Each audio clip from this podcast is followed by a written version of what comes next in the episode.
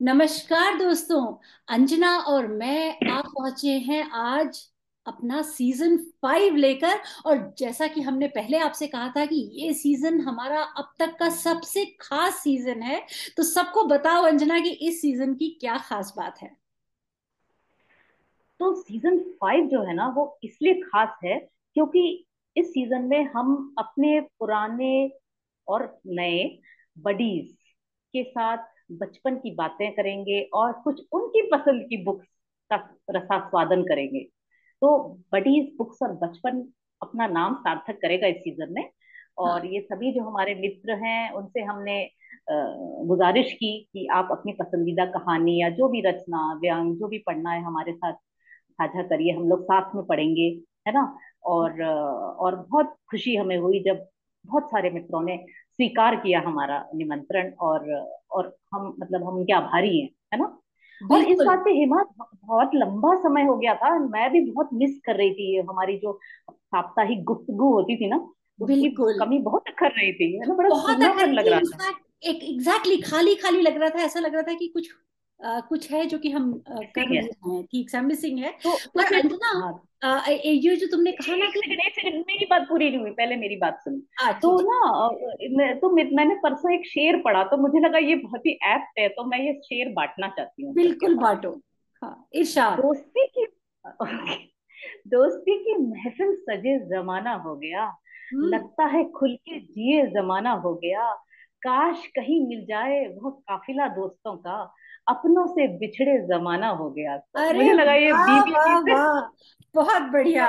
मुझे लगता है कि सीज़न फाइव की शुरुआत इसी शेर से होनी चाहिए क्योंकि इस सीज़न के हर एपिसोड में हमारे साथ हमारे कोई एक मित्र जुड़ने वाले हैं। और जैसा कि अंजना ने कहा कि ये बडीज बुक्स और बचपन वाली बात है तो अंजना एक बहुत ही इंटरेस्टिंग बात मैं तुम्हारे साथ शेयर करना चाहती हूँ कि सभी को ये बताना चाहती हूँ कि ये जो मित्र हमारे साथ जुड़ने वाले हैं बचपन के मित्र हैं चाहे और वो इसलिए कि हमारा जो बचपन है वो अब तक चला आ रहा है तो अंजना जो तमिल जो भाषा है उसमें जो लेटर्स हैं कम है तो किसी एक ही लेटर को दो तीन कॉन्सोनेंट्स के लिए कॉन्टेक्चुअली यूज़ किया जाता है जैसे कि क ग हम्म। के लिए एक ही अल्फ़ाबेट है च स ज के हम्म। लिए एक ही अल्फ़ाबेट है तो तुम्हें पता है कि तमिल में अगर बचपन लिखें और पचपन लिखें तो एक ही तरह लिखे जाएँगे। तो चूँकि अब हम हैं बचपन के तो गारंटी तमिलनाडु में तो हमारा बचपन ही चल रहा है। तो जितने भी मित्र हमसे मिलेंगे वो हमारे बचपन के ही मित्र मिलेंगे। हाँ क्योंकि कभी समाप्ति नहीं होगा हमारा है ना? बिल्कुल। तो इसी बात पे एक और मैं शेर अर्ज़ करना चाहती हूँ पेश करना चाहती हूँ। क्यों नहीं? कौन कहता है कि मैं ज़िंदा नहीं? बस बचपन ही तो गया है बचपना नहीं। वाह वाह वाह ये हमारे लिए बहुत ही फिट होता है ये वाला शेर तो आ, तो खैर अब इस बचपने को थोड़ा कम करते हैं और आज की जो खास हमारे मेहमान हैं उनका इंट्रोडक्शन हम अपनी सारे सुनने वालों के साथ करवाएँ क्यों? बिल्कुल बताओ आज कौन हमारे साथ हाँ आज जो हमारे साथ जो इस सीज़न को इनोग्रेट करने वाले हैं। uh, मेरे कॉलेज के सहपाठी अरविंद शुक्ला आज हमारे साथ जुड़ने वाले हैं। अरविंद शुक्ला uh, मेरे साथ इंदौर में इंजीनियरिंग कॉलेज में पढ़ा करते थे। इनफैक्ट हमारे कॉलेज के प्रेसिडेंट थे। तो मुझे ये बात बहुत अच्छी से याद है। हालाँकि हमारी ब्रांच अलग अलग थी तुम्हारे रहते कोई और प्रेसिडेंट कैसे हो गया? मुझे ये बता। नहीं नहीं मैं ये ऐसी तानाशाही वो मुझे अब आई है। पहले मैं काफ़ी चुपचाप रहा करती थी। और एनी वे प्रेसिडेंशियल क्वालिटीज तो डेफिनेटली नहीं थी। खैर सो अरविंद आजकल भारतीय नौसेना में कार्यरत हैं, नौसेना में अधिकारी हैं और जैसे ही हमने उनसे आग्रह किया कि हमारे इस पॉडकास्ट से जुड़े तो उन्होंने फ़ौरन उस निमंत्रण को स्वीकार किया और अब वो अपने ही शब्दों में बताएँगे कि वो क्या पढ़ने वाले हैं और क्यों पढ़ने वाले हैं उसे। तो चलिए हम सब सुनते हैं अरविंद को।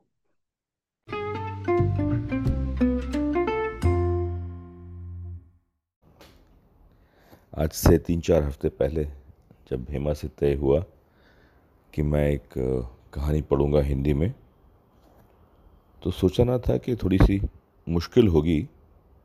मुश्किल केवल इतनी थी कि कहानी कैसे चुनी जाए, कौन सी कहानी चुनी जाए पढ़ने के लिए। अब फ़िलासफ़ी पर या स्पिरिचुअलिटी पर या सिन्हा की कोई कहानी तो मैं पढ़ नहीं सकता अभी। घूम फिर कर वहीं पहुँचे वापस शरद जोशी जी पर, और उनका जो फ़ेमस यंग व्यंग जो हम सभी लोगों ने पढ़ा था अपने यंग एज में, जीप पर सवार इल्लियाँ। लेकिन जब उसको रिकॉर्ड कर लिया तो फिर मुझे लगा कि कुछ नया पढ़ा जाए जोशी जी का। तो फिर मैंने उनकी किताब जो यथासंभव है, उनके सौ व्यंगों की कंपाइलेशन इस बहाने मैंने फिर से एक बार वो पूरी पढ़ डाली और बड़ा मज़ा आया वापस उनके सौ व्यंग पढ़कर। और फिर जो कुछ भी हुआ इवेंट्स जो हुए पिछले दो तीन दिनों में, मैं आज तीस तारीख को इस कहानी को रिकॉर्ड कर रहा हूँ। तो मुझे लगा कि ये जो उनका एक व्यंग था एक अंतहीन प्रदर्शनी, ये शायद लोगों को गुदगुदाए कहीं इस समय तो तय किया कि इसे ही रिकॉर्ड करता हूँ। तो लीजिए, प्रस्तुत है शरद जोशी जी द्वारा लिखित व्यंग, एक अंतहीन प्रदर्शनी। आदमी एक खास भाव प्रकट करने के लिए नया कोट पहन लेता है। और सरकार ऐसे ही किसी मूड में प्रदर्शनी लगा लेती है। यूँ भी आप प्रदर्शित होने से किसी को कैसे रोक सकते हैं? लहर उठती है, प्रकट हो जाती है। कोई क्या करेगा तब? सरकार के सीने में प्रदर्शनी लगाने का दर्द जब तब उठता है और उसी आंतरिक पीड़ा से ग्रस्त वह एक दिन किसी चौड़े मैदान पर पसर कर बैठ जाती है। संपूर्ण जंका मंका ताम झाम लटके जैसे कोई पूरे नाजो अंदाज से ठुमरी सुनाए। एक संकोचशील सरकार के लिए समस्या हो जाती है। रोज बड़े बोले भाषण देना। वह सोचती है, क्यों ना एक प्रदर्शनी लगा दे? हाथ कंगन को आरसी क्या? जो भी होगा सामने आ जाएगा। उसके निश्चय के साथ मय राक्षसों के सरकारी वंशज कार्यरत हो जाते हैं। और रंग और प्रकाश की एक माया नगरी खड़ी करने लग जाते हैं। ज़मीन समतल की जाती है, कनातें खड़ी की जाती हैं, भिश्ती छिड़काव करते हैं, फर्श कालीन बिछता है, मालन गजरे लाती है और पुरग्राम की वनिताएँ अपने आधुनिक कड़ों धड़ों में सचकर चल पड़ती हैं। चौंधिया जाती हैं आँखें देखकर। हाय दैया, हमारे देश ने इतनी सारी प्रगति कर डाली? हमें तो पता ही नहीं चला। आदमी के पास जर कितना है, उसका प्रभाव कितना है, इसका सही पता भारत में तब चलता है, जब वह अपनी बेटी का ब्याह रचता है। एक खास दिन बारात आने वाली होती है, एक खास क्षण में लगन लगने वाली होती है। उस पूर्व निश्चित घड़ी के लिए सारी भागदौड़, सारी बदहवासी, मुहूर्त ना टले, इज़्ज़त रह जाए। जिस भाव जमे, जिस भी तरह जमे, बस जमाओ। यही स्थिति प्रदर्शनी लगाने वालों की होती है। शासन तारीख तय कर देता है कि फला दिन प्रदर्शनी खुलेगी और सारे विभाग अपनी कछुआ गति से दौड़ने लगते हैं। फाइनेंस से पैसा, विभाग से प्रस्ताव, मंत्री से स्वीकृति, कलाकारों से डिज़ाइन, पानी, बिजली, टेंडर चिक चिक विभागीय सवाल जवाब ठेकेदार से प्रकट व गुप्त समझौते। और सबसे कठिन काम, विभाग ने प्रगति कितनी है, प्रगति कितनी की है, इसका पता लगाना। यह सब सरल नहीं होता। विगत दशकों में विभागों की सबसे बड़ी प्रगति प्रगति यह है कि उनके बजट बढ़े हैं, खर्च बढ़ा है, वेतन व विशेष भत्ते बढ़े हैं, नए पद बने हैं भवन तने हैं। मगर जब राष्ट्रीय स्तर पर प्रदर्शनी लगानी हो, तब जनता को यह सब तो बताया नहीं जा सकता ना। जनता तो ये सब जानती ही है। प्रदर्शनी में उसे नई बात पता लगनी चाहिए। मजबूर हो, भौतिक प्रगति की जानकारी बटोर उसकी झांकी लगाई जाती है। कसम से, क्या नज़ारा होता है।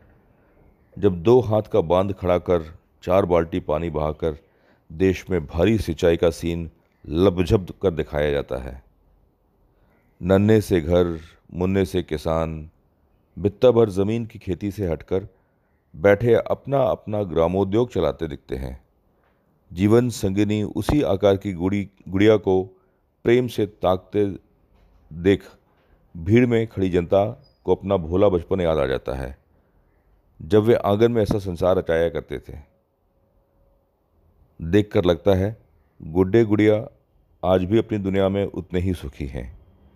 यही तमाशे देख जनता अपने बचपन को याद करती है, वह एक मंडप से दूसरे मंडप दौड़ती रहती है। बिना प्रदर्शनी देखे देश के विषय में ये सच्चाई पता भी तो नहीं चलती। रेल यात्रा के कष्ट भुगतते, पैर फैलाने के इरादे समेत स्टेशन दर स्टेशन ऊँगते, खराब खाना और गंदी चाय का कुल्हड़ पीते आपको पता ही नहीं चलता कि रेल विभाग ने कितनी प्रगति कर डाली है। इसके लिए तो आपको रेल विभाग की प्रदर्शनी देखनी ही होगी। झुग्गी झोपड़ी और गंदी चालों में रहने वालों को कैसे दिखेगा कि आवास निर्माण के क्षेत्र में राष्ट्र ने कितनी प्रगति कर ली है? देश की जनता को सरकार का आभार मानना चाहिए कि वह एक प्रदर्शनी सजा वास्तविकता की जानकारी तो लोगों को दे देती है। उस पब्लिक को, जिसे पता ही नहीं कि वह कितनी खुशहाल है। मॉडल, चार्ट, नक्शों और आंकड़ों में यह ज़िंदगी यह दुनिया कितनी प्यारी लगती है ना? प्रदर्शनी हमारा दिखावट दिखनौटा ड्राइंग रूम है, अगवाड़ा है, जहाँ बेहतर वस्तुएँ सजाने की प्रथा है। प्रदर्शनी एक बहुरंगी तिलिस्म है, हर तिल्ले में नई बात पता लगती है। दर्शक मंडप दर मंडप भटकता है। माया में ब्रह्म को टटोलता है। ब्रह्म पता नहीं चलता और माया हाथ से फिसल जाती है। चकाचौंध की स्मृति में साल दो साल गुजर जाते हैं। फिर एक नई प्रदर्शनी लग जाती है। इसी तरह पूरी ज़िंदगी का सपना देखते, इरादे बनाते, प्रदर्शनियाँ घूमते घूमते उम्र गुजर जाती है। देश आगे बढ़ता है और वहीं खड़ा रह जाता है आम आदमी, सपरिवार, टिकट खरीदता। मगर सब वे नहीं, जो इस तरह प्रदर्शनी टटोल संतोष कर लें, बहुत से वे होते हैं जो प्रदर्शनी लगाते हैं और रहस्यों के रहस्य को समझते हैं। कागज़ी स्तर पर अत्यंत धीमे काम करने वाले अफसर प्रदर्शनी के समय तीव्र गति से जुट जाते हैं। एक विभागीय मंडप, कई अधिकारियों की गरीबी एक बार में हटा देता है। और जिनकी पहले ही हट चुकी होती है, उनकी संपन्नता बढ़ा देता है। प्रदर्शनी के अंत में मलबे की नीलामी में भी बड़ा लाभ होता है। कंट्रोल दर से विभागों को मिली टीन की चादरें व लोहा, जब कबाड़ी को औने पौने दाम मिलता है तो वह जानता होता है कि इसकी ब्लैक की दरें क्या हैं। देश की अफसरशाही इसलिए प्रदर्शनी लगाने के मामले में सर्वाधिक उत्सुक, तत्पर और लग्नशील रहती है। झांकियाँ देखकर जनता और नेताओं का चित्त प्रसन्न हो जाता है। भाग दौड़ करने की वाहवाही अलग मिलती है अफसरों को, और खर्च का हिसाब तो कोई पूछता नहीं। बीस मजदूर लगाओ, जिसकी हाजिरी भरो। सभी विभागों को लोक कर्म विभाग का होने का सुख मिलता है। जनता शासन का रौब खाती है। एहसान मानती है कि एक शाम सुख से गुजरी। युवा वर्ग संतोष रहता है कि सारे नगर की सुंदर लड़कियाँ इसी बहाने एक जगह नज़र आ जाती हैं। बच्चे चक्री, झूले आदि की जिद करते हैं, गुब्बारा मांगते हैं और पाकर प्रसन्न हो जाते हैं। एक प्रदर्शनी बड़े से छोटे तक सबको खुश कर देती है। उसे लगाने वाले और उससे उससे लगे रहने वाले प्रसन्नचित रहते हैं। मीना बाज़ार का मौका ऐसा होता है कि अकबर चाहे तो सबको निहाल कर दे। बच्चा खुश, बच्चे के माँ बाप खुश, बेचने वाले खुश। दो महीने के लिए समाजवाद सा आ जाता है सब तरफ़। मन करता है एक प्रदर्शनी ऐसी लगाई जाए जिसमें वह सब दर्शाया जाए जो आज तक नहीं दिखाया गया। बड़ा मैदान हो ढेर सारे मंडप हों। एक मंडप उद्योग विभाग का, जिसमें बताया जाए कि मिलावट करके, नकल करके हु बहु सामान बना बेचने वाले देश ने इधर कितनी प्रगति की है? कितने लोगों ने लाइसेंस लेकर कारखाने नहीं खोले? और जो खोले, उनमें कितनी हड़तालें हुई? उत्पादन कितना कम हुआ? एक मंडप जिसमें प्रदर्शित हो कि बाज़ार में मिलने वाली वस्तुओं का सही मूल्य क्या है और ग्राहक क्या देता है? कालाबाजारी पर एक मंडप हो, भ्रष्टाचार पर एक मंडप हो, लोगों को बताया जाए कि सरकारी दफ्तर में कौन से काम कराने के लिए किस श्रेणी के बाबू या अफसर को दी जाने वाली रिश्वत की दरें क्या हैं? किस नौकरी में अतिरिक्त आय कितनी है? आज़ादी के बाद कौन से स्कैंडल हुए? भ्रष्ट अफसरों को क्या क्या सुविधाएँ एवं प्रमोशन दिए गए? आयात, निर्यात के मंडप में बताया जाए कि हम कौन सी वस्तुएँ स्मगल कर लाते हैं और कौन सी यहाँ से चुरा कर बाहर भेजते हैं? आय कितनी होती है? टैक्स बचाने के तरीके क्या हैं? छिपा पैसा किन धंधों में लगाया जाता है? सट्टा, जुआ आदि के क्षेत्र में राष्ट्र कितना आगे बढ़ा है? चुनाव कैसे जीते जाते हैं? दल बदल कितने हुए हैं? नेताओं की निजी संपत्ति में आज़ादी के उपरांत त्यागमय जीवन बिताने के बावजूद भी कितनी वृद्धि हुई है। लाठियाँ कितनी बार चली हैं? गोलियाँ कितनी बार? दंगे कितने हुए? भिखारी कितने हैं? फुटपाथ पर सोने वालों का प्रतिशत? डाक बंगलों और होटल, होटलों में, बड़े होटलों में रहने के तुल, वालों की तुलना के मुकाबले कितना है? भूख से, ठंड से कितने मरे? बेकार कितने हैं? वैश्याएँ कितनी हैं? साधनहीन कितने हैं? विदेश कितने चले गए? कितने वैज्ञानिक, कितने डॉक्टर विदेश जाकर नहीं लौटे? पब्लिक स्कूल और आदिम जाति पाठशाला का अंतर क्या है? और दोनों में पले बड़े बालकों का भविष्य क्या है? वकील कितने हैं? मुकदमे कितने हैं? सिर्फ़ फटोवल कितनी होती है? कितने मकानों कितने बांधों में क्रैक आए हैं। मुझे लगता है प्रदर्शनी विराट से विराट होती जाएगी। वह एक मैदान में नहीं समाएगी। पूरे देश में फैलने लगेगी। दर्शक स्वतंत्र होगा कि वह देश के पूरे भाग में भटके और प्रदर्शनी देखे। अंधेरी कोठरियाँ, बंद गलियारे, हाथ फैलाए बच्चे बूढ़ों के पास से गुजरता ऐश भरी ज़िंदगी के प्रकाशवत भी देख देख सकेगा। जब मैं उसे बताऊँगा कि कैबरे अपनाकर देश की बेटियों ने विदेशी मुद्रा अर्जित कर कैसे राष्ट्र की सेवा की है। प्रदर्शनी अंतहीन लगेगी। दर्शक थक कर गिर जाएगा, मगर मंडप समाप्त नहीं होंगे। पता नहीं ऐसी प्रदर्शनी कब लगा सकूँगा मैं, और कब देखेंगे लोग। कई बार लगता है देश में यह प्रदर्शनी स्थायी रूप से लगी हुई है और उससे गुजरने वाले भारतवासी दर्शक सा तटस्थ हो, चुपचाप ताकते झांकते चले जा रहे हैं। धन्यवाद।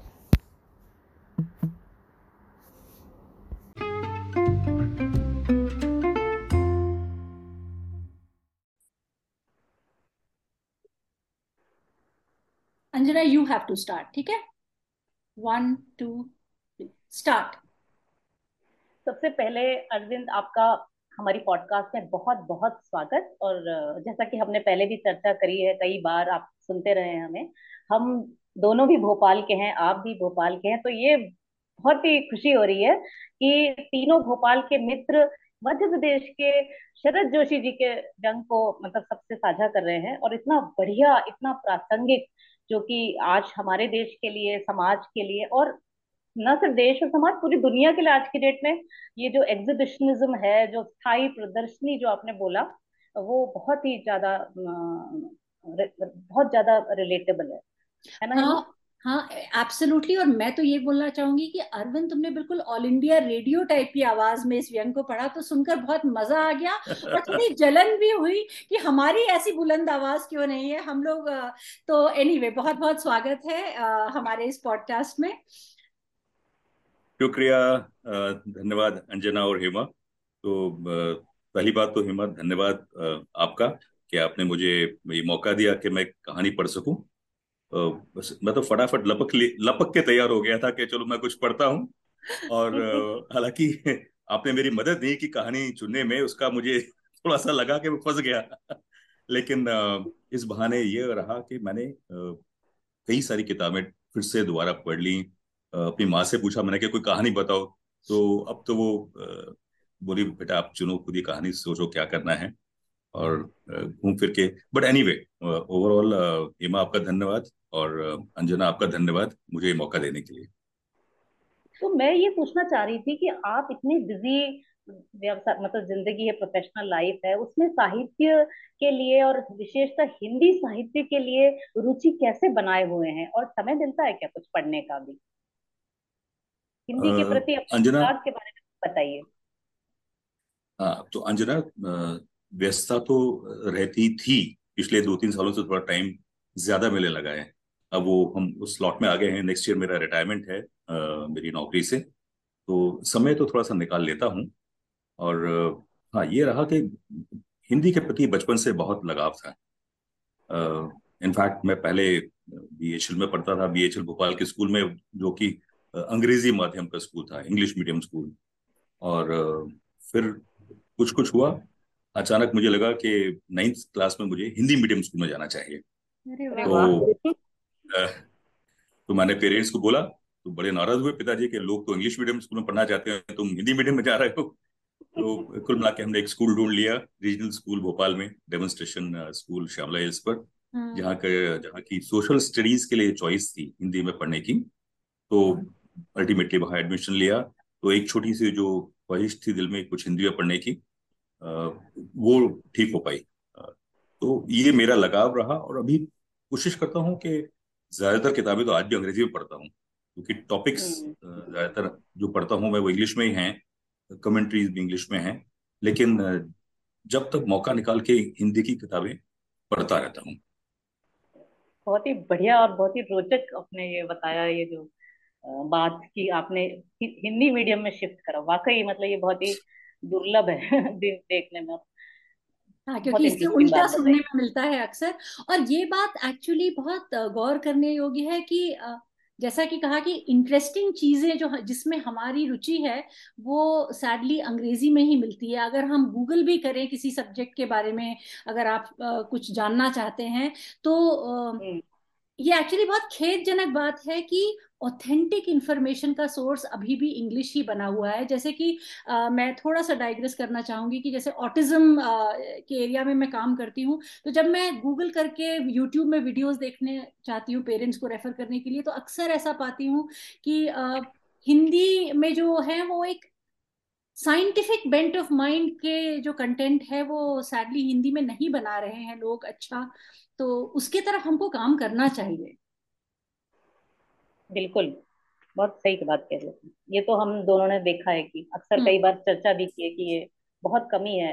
हिंदी और वर्नाक्यूलर नॉट ओनली सिर्फ़ हिंदी नहीं वर्नाक्यूलर शब्द से वर्नाक्यूलर शब्द से ही मुझे प्रॉब्लम हाँ, है। चलो देश देश की भाषा देश भाषाएँ हाँ। अच्छा सॉरी अरविंद हम हम हमारे झगड़े में पड़ गए। तो नहीं नहीं ये तुमने बोला थोड़ा सा मैं उसको आगे लूँ क्योंकि हाँ. अभी ये भी देखोगे कि हमारे जितने पुराने स्पिरिचुअल जो टेक्स्ट हैं हम्म। वैदिक टेक्स्ट हैं हम्म। उनकी भी ज़्यादातर कमेंट्रीज जो हैं इंग्लिश में हैं हाँ, मैं हाँ। कई बार पढ़ता हूँ उनको सुनता हूँ रेगुलरली मैं ऑडिबल में सुनता हूँ हम्म। और उसके बाद सोचता हूँ पेरेंट्स से शेयर करूँ लेकिन मेरे माता पिता तो इंग्लिश में इतने समझ नहीं पाते हम्म। पिताजी फिर भी समझते हैं माँ को बड़ा मुश्किल हो जाता है हम्म। तो उनसे शेयर करना मुश्किल हो जाता है क्योंकि वो सारी जो कमेंट्रीज सुने चाहे वो सोई सर्व प्रियानंद हो हाँ या एक हाथ टोले है हम्म। किसी को भी देखो आप सिंक्लेयर तो वो सब के सब अंग्रेज़ी में है और वो सब बात कर रहे हैं हमारे मतलब हिंदुस्तान के भारतवर्ष के हमारी धरोहर हमारी सांस्कृतिक धरोहर। धरोहर की। हाँ। तो उसकी कमेंट्री हिंदी में बड़ी मिलनी मुश्किल हो जाती है और जहाँ है भी तो वहाँ पर वो शब्दों में फंस कर रह जाते हैं वो उस तरह का मीनिंगफुल कमेंट्री नहीं बहुत कम है बहुत कम है ऐसा बोलूँगा। एक्चुअली ये बहुत ही प्रॉब्लम है भारत हाँ भारत की सभी भाषाओं के साथ ये प्रॉब्लम है। अंग्रेज़ी ने कहीं ना कहीं एक कब्जा कर लिया है एक intellectual you know property right ले ली है इंग्लिश ने। और इनफैक्ट कल एक बहुत ही इंटरेस्टिंग बात हुई कि- अ, किसी से तो वो कह रहे थे अ, कि हिंद इंग्लिश जो बेंट ऑफ़ माइंड है इंग्लिश एजुकेशन तो बातें क्रिस्प होती हैं और टू द पॉइंट होती हैं। पर जब वो इंडियन लैंग्वेजेस में बात करते हैं तो वो खूब गोल गोल घुमाते हैं। वो ऐसा थोड़ा त्रुटि निकाल रहे थे पर, पर ये सोचने वाली बात है एक्चुअली कैसे? कि कि हम लोग शायद बहुत प्रिसाइज और टू द पॉइंट इंफॉर्मेशन शायद हिंदी में नहीं मिलती है। हाँ इंफॉर्मेशन नहीं मिलती है लेकिन उसमें भाषा की कोई गलती नहीं है वो तो प्रेजेंटेशन नहीं है। प्रेजेंटेशन तो it's the attitude towards presenting in those languages हाँ। इंग्लिश हाँ। द स्ट्रक्चर इज़ सच कि इट इज़ यू नो हाँ प्रॉब्लम ये सही सही भी लगता है मुझे भी अपने एक्सपीरियंस से भी ऐसा लगता है। जैसे किसी टॉपिक्स पे अगर आचार्य रजनीश को भी सुनता हूँ मैं बहुत तो वो एक छोटी सी कहानी को लेकिन हाँ उसमें ये है कि बहुत अलग अलग एंगल से अलग अलग जूसेस डाल के वो समझाते हैं उसी चीज़ को। और मुझे लगता है कि चूँकि वो इस तरह से समझाते हैं डिटेल में जा जाकर तो वो इजीली समझ में भी आता है और गहरा भी हो जाता है। और उसी चीज़ को अगर टू द पॉइंट अगर बोल दिया जाए और आगे चले जाए तो वो शायद वो उतना डीप इफ़ेक्ट नहीं कर पाती इमीडिएटली चीज़ें। ऐसा भी लगता है मुझे कि अगर टू द पॉइंट बोल दें कि भगवत गीता में क्या लिखा हुआ है वो दो घंटे में खत्म हो जाएगा। और उसी के ऊपर अगर बीस दिन का लेक्चर चलेगा और उसको अलग अलग पर्सपेक्टिव समझाएँगे कि ये ये इस पर्सपेक्टिव है। जैसा एग्ज़ाम्पल दिया एक अलग अलग उदाहरण दिए तो शायद श्रोता को समझने में भी थोड़ी सी आसानी पड़ती है उससे। ऐसा लगा मुझे। बिल्कुल सही बात है बिल्कुल सही बात है। और जैसा रस हिंदी में है वैसा रस तो डेफिनेटली इंग्लिश में आ ही नहीं सकता है। बातें इतनी साधारण लगती हैं और जब वही बात हम हिंदी में बोलते हैं तो मतलब एकदम उसका एक अलग ही एक्सपीरियंस होता है। जैसा कि हम अभी इतने सारे जो हमने लेखक पढ़े हैं और उन उन्होंने जो कुछ शब्दों का प्रयोग किया है तो हम लोग काफ़ी पढ़ के बहुत आ, खुश हो जाते हैं। और सो सो अरविंद आपका हमारे इस पॉडकास्ट के लिए कोई सुझाव है कि हम इसमें अ, किस तरह की किताबें पढ़ें? कोई ऐसे लेखक हैं जो आप चाहते हैं कि जिनकी किताबें हम पढ़ें? क्योंकि हम भी मैंने इसलिए मदद नहीं की कि मैं मदद नहीं करना चाहती थी क्योंकि क्या पढ़ें? ये जो समस्या है वो हमारे सामने भी काफ़ी लगी रहती है। नहीं नहीं हिमा वो तो मैंने बस आपसे केवल थोड़ा सा वार्तालाप शुरू करने के लिए बोल दिया। आपने पहले ही दिन मुझे बोला था कि तुमको कहानी ढूंढनी पड़ेगी। हाँ। तो हेमा अभी एक दुविधा ये होती है कि अगर हम थोड़ी सी सीरियस कहानी पढ़ना शुरू कर दें जैसे प्रेमचंद जी को पढ़ना शुरू कर दें हम्म, पॉडकास्ट में या चट्टोपाध्याय जी की पढ़ना शुरू कर दें उसमें क्या होगा कि शायद अ, किसी को बाँध के रख पाना थोड़ा मुश्किल होगा। हम्म, स्पिरिचुअल भी नहीं पढ़ सकते हम लोग। तो मुझे ये मेरा रीजन था कि मैं क्यों शरद जोशी जी की तरफ़ गया कि कुछ व्यंग तो है कुछ तो समझ में आएगा। हम्म, और। ये जो सटायर लिखते लिखा है उन्होंने पूरी की पूरी उनकी सटायर सारी कोई भी पढ़ लीजिए आप। मुझे तो वो सौ कहानियाँ पढ़ने का मौका मिल गया मज़ा आ गया फिर से मुझे। तो लेकिन लेकिन वहीं पर मैंने मेरे बड़े बेटे को पढ़ाया तो यार कैसे लिखा हुआ है? समझ में नहीं आ रहा। तो हाँ एक तो उनका तो तो रेफरेंस ही कॉन्टेक्स्ट ही नहीं है उनको इस इन इन विषयों का हाँ। है ना?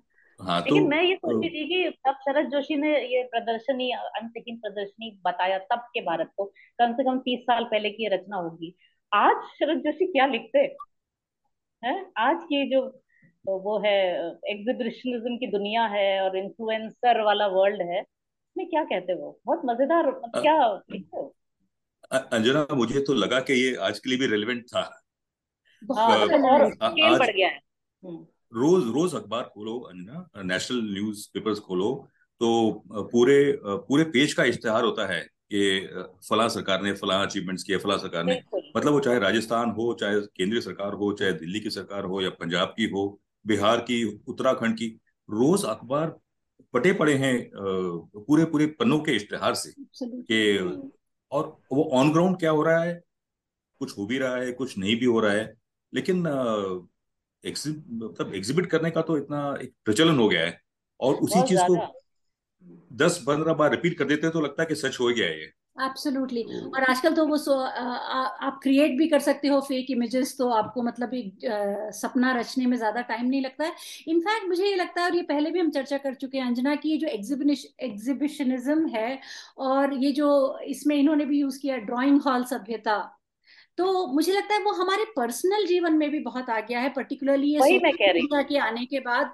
तो सब लोग अपना ड्राइंग हॉल ही प्रदर्शित करते रहते हैं कि मैं पेरिस के इफिल टार के पास हूँ मैंने आज स्पंज केक बनाया उस तरीके का। तो उससे मुझे लगता है कि मानसिक जो परेशानियों से आजकल छोटे उम्र के लोग भी परेशान रहने लगे हैं जो तनाव बढ़ गया है जीवन में।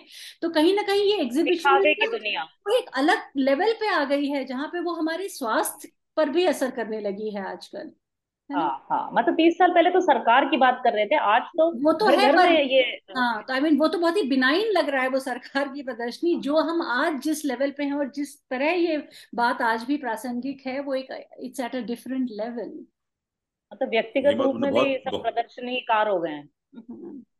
हाँ। हिमा बहुत रेलेवेंट बात आपने बोल दी है तो सीरियसली हम सभी सभी लोग इसमें फंस गए हैं शायद ज़्यादातर लोग इसमें फंस गए हैं जैसे बोलते हैं ना कि हर कोई फिर वेट करता है एक पोस्ट करके वेट करता है कि किसने पढ़ा किसने लाइक हाँ, किया हाँ, कितने हाँ, लाइक हुए कितने लोगों ने देखा हम्म। तो मतलब वहाँ जाते हैं तो हम एफिल टावर को एंजॉय नहीं करते हैं जितना हम सेल्फी लेके पोस्ट करने को एंजॉय करते हैं। तो कुछ कुछ मैं व्यंग पढ़ता हूँ तो कुछ समय करीब चार पाँच साल पहले एक जसपाल भट्टी टाइप का एक एड किसी ने बनाया हुआ था। और वो जब टूर ऑपरेटर के पास जाते हैं तो बोलते हैं हमको घूमने जाना है। तो ही सेड आपको कितना बजट है आपका?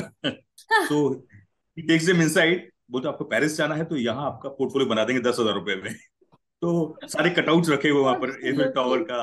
आपको गोंडोला में जाना है तो इटली साउथ इटली का आपका बना दिया। पीसा का कटआउट रखा हुआ है। इससे आप क्यों लाख रुपए दो लाख रुपए खर्च करो वहाँ जाके करना तो आपको यही है। एंजॉय तो आप करोगे नहीं वहाँ पे। वहाँ पे आके फ़ोटो खींचनी है सेल्फी खींचनी है। मैं आपको बिल्कुल वर्ल्ड क्लास कैमरा से फ़ोटो खींचूँगा। बेस्ट क्वालिटी के मेगा पिक्सल्स में you don't go time time मत वेस्ट करो यहाँ। अभी इनफैक्ट मदर्स डे हुआ था पिछले महीने। तो उसमें भी कुछ जोक्स चल रहे थे कि माँ को पहली बार पता चला कि बच्चा कितना प्यार करता है सोशल मीडिया पोस्ट पढ़ पढ़ के। एग्जैक्टली सो खैर सोशल मीडिया की अगर हम बातें करने लगे और वैसे भी जो तीन भोपाली मिलकर बातें करने लगे तो बातें बहुत दूर तक निकल जाएँगी। Uh, तो मुझे लगता है कि uh, आज का एपिसोड हम यही कंक्लूड uh, करते हैं। अरविंद एक बार फिर बहुत बहुत धन्यवाद कि इतनी रेडीली अग्री किया आपने हमारे एपिसोड में आने के लिए। और हमारे सीज़न की इतनी ब्रिलियंट ओपनिंग करने के लिए भी बहुत बहुत शुक्रिया। आशा है आप हमारे हमारे साथ जुड़े रहेंगे। आपसे फिर हम बातचीत करेंगे। हाँ हिमा अंजना फिर से तहे दिल से आपका शुक्रिया। मौका दिया और वैसे मेरी पहली रिकॉर्डिंग है। मैंने कभी पहली बार इस तरह से रिकॉर्ड किया। तो मुझे मुझे मौका देने के लिए बहुत बहुत धन्यवाद आप लोगों का। और आपके सारी एपिसोड्स के लिए बहुत बहुत शुभकामनाएँ आप लोगों को। नमस्कार थैंक यू धन्यवाद। और सभी सुनने वालों को अगले एपिसोड तक के लिए मैं हेमा और मैं अंजना कहते हैं लेते हैं विदा। Bye bye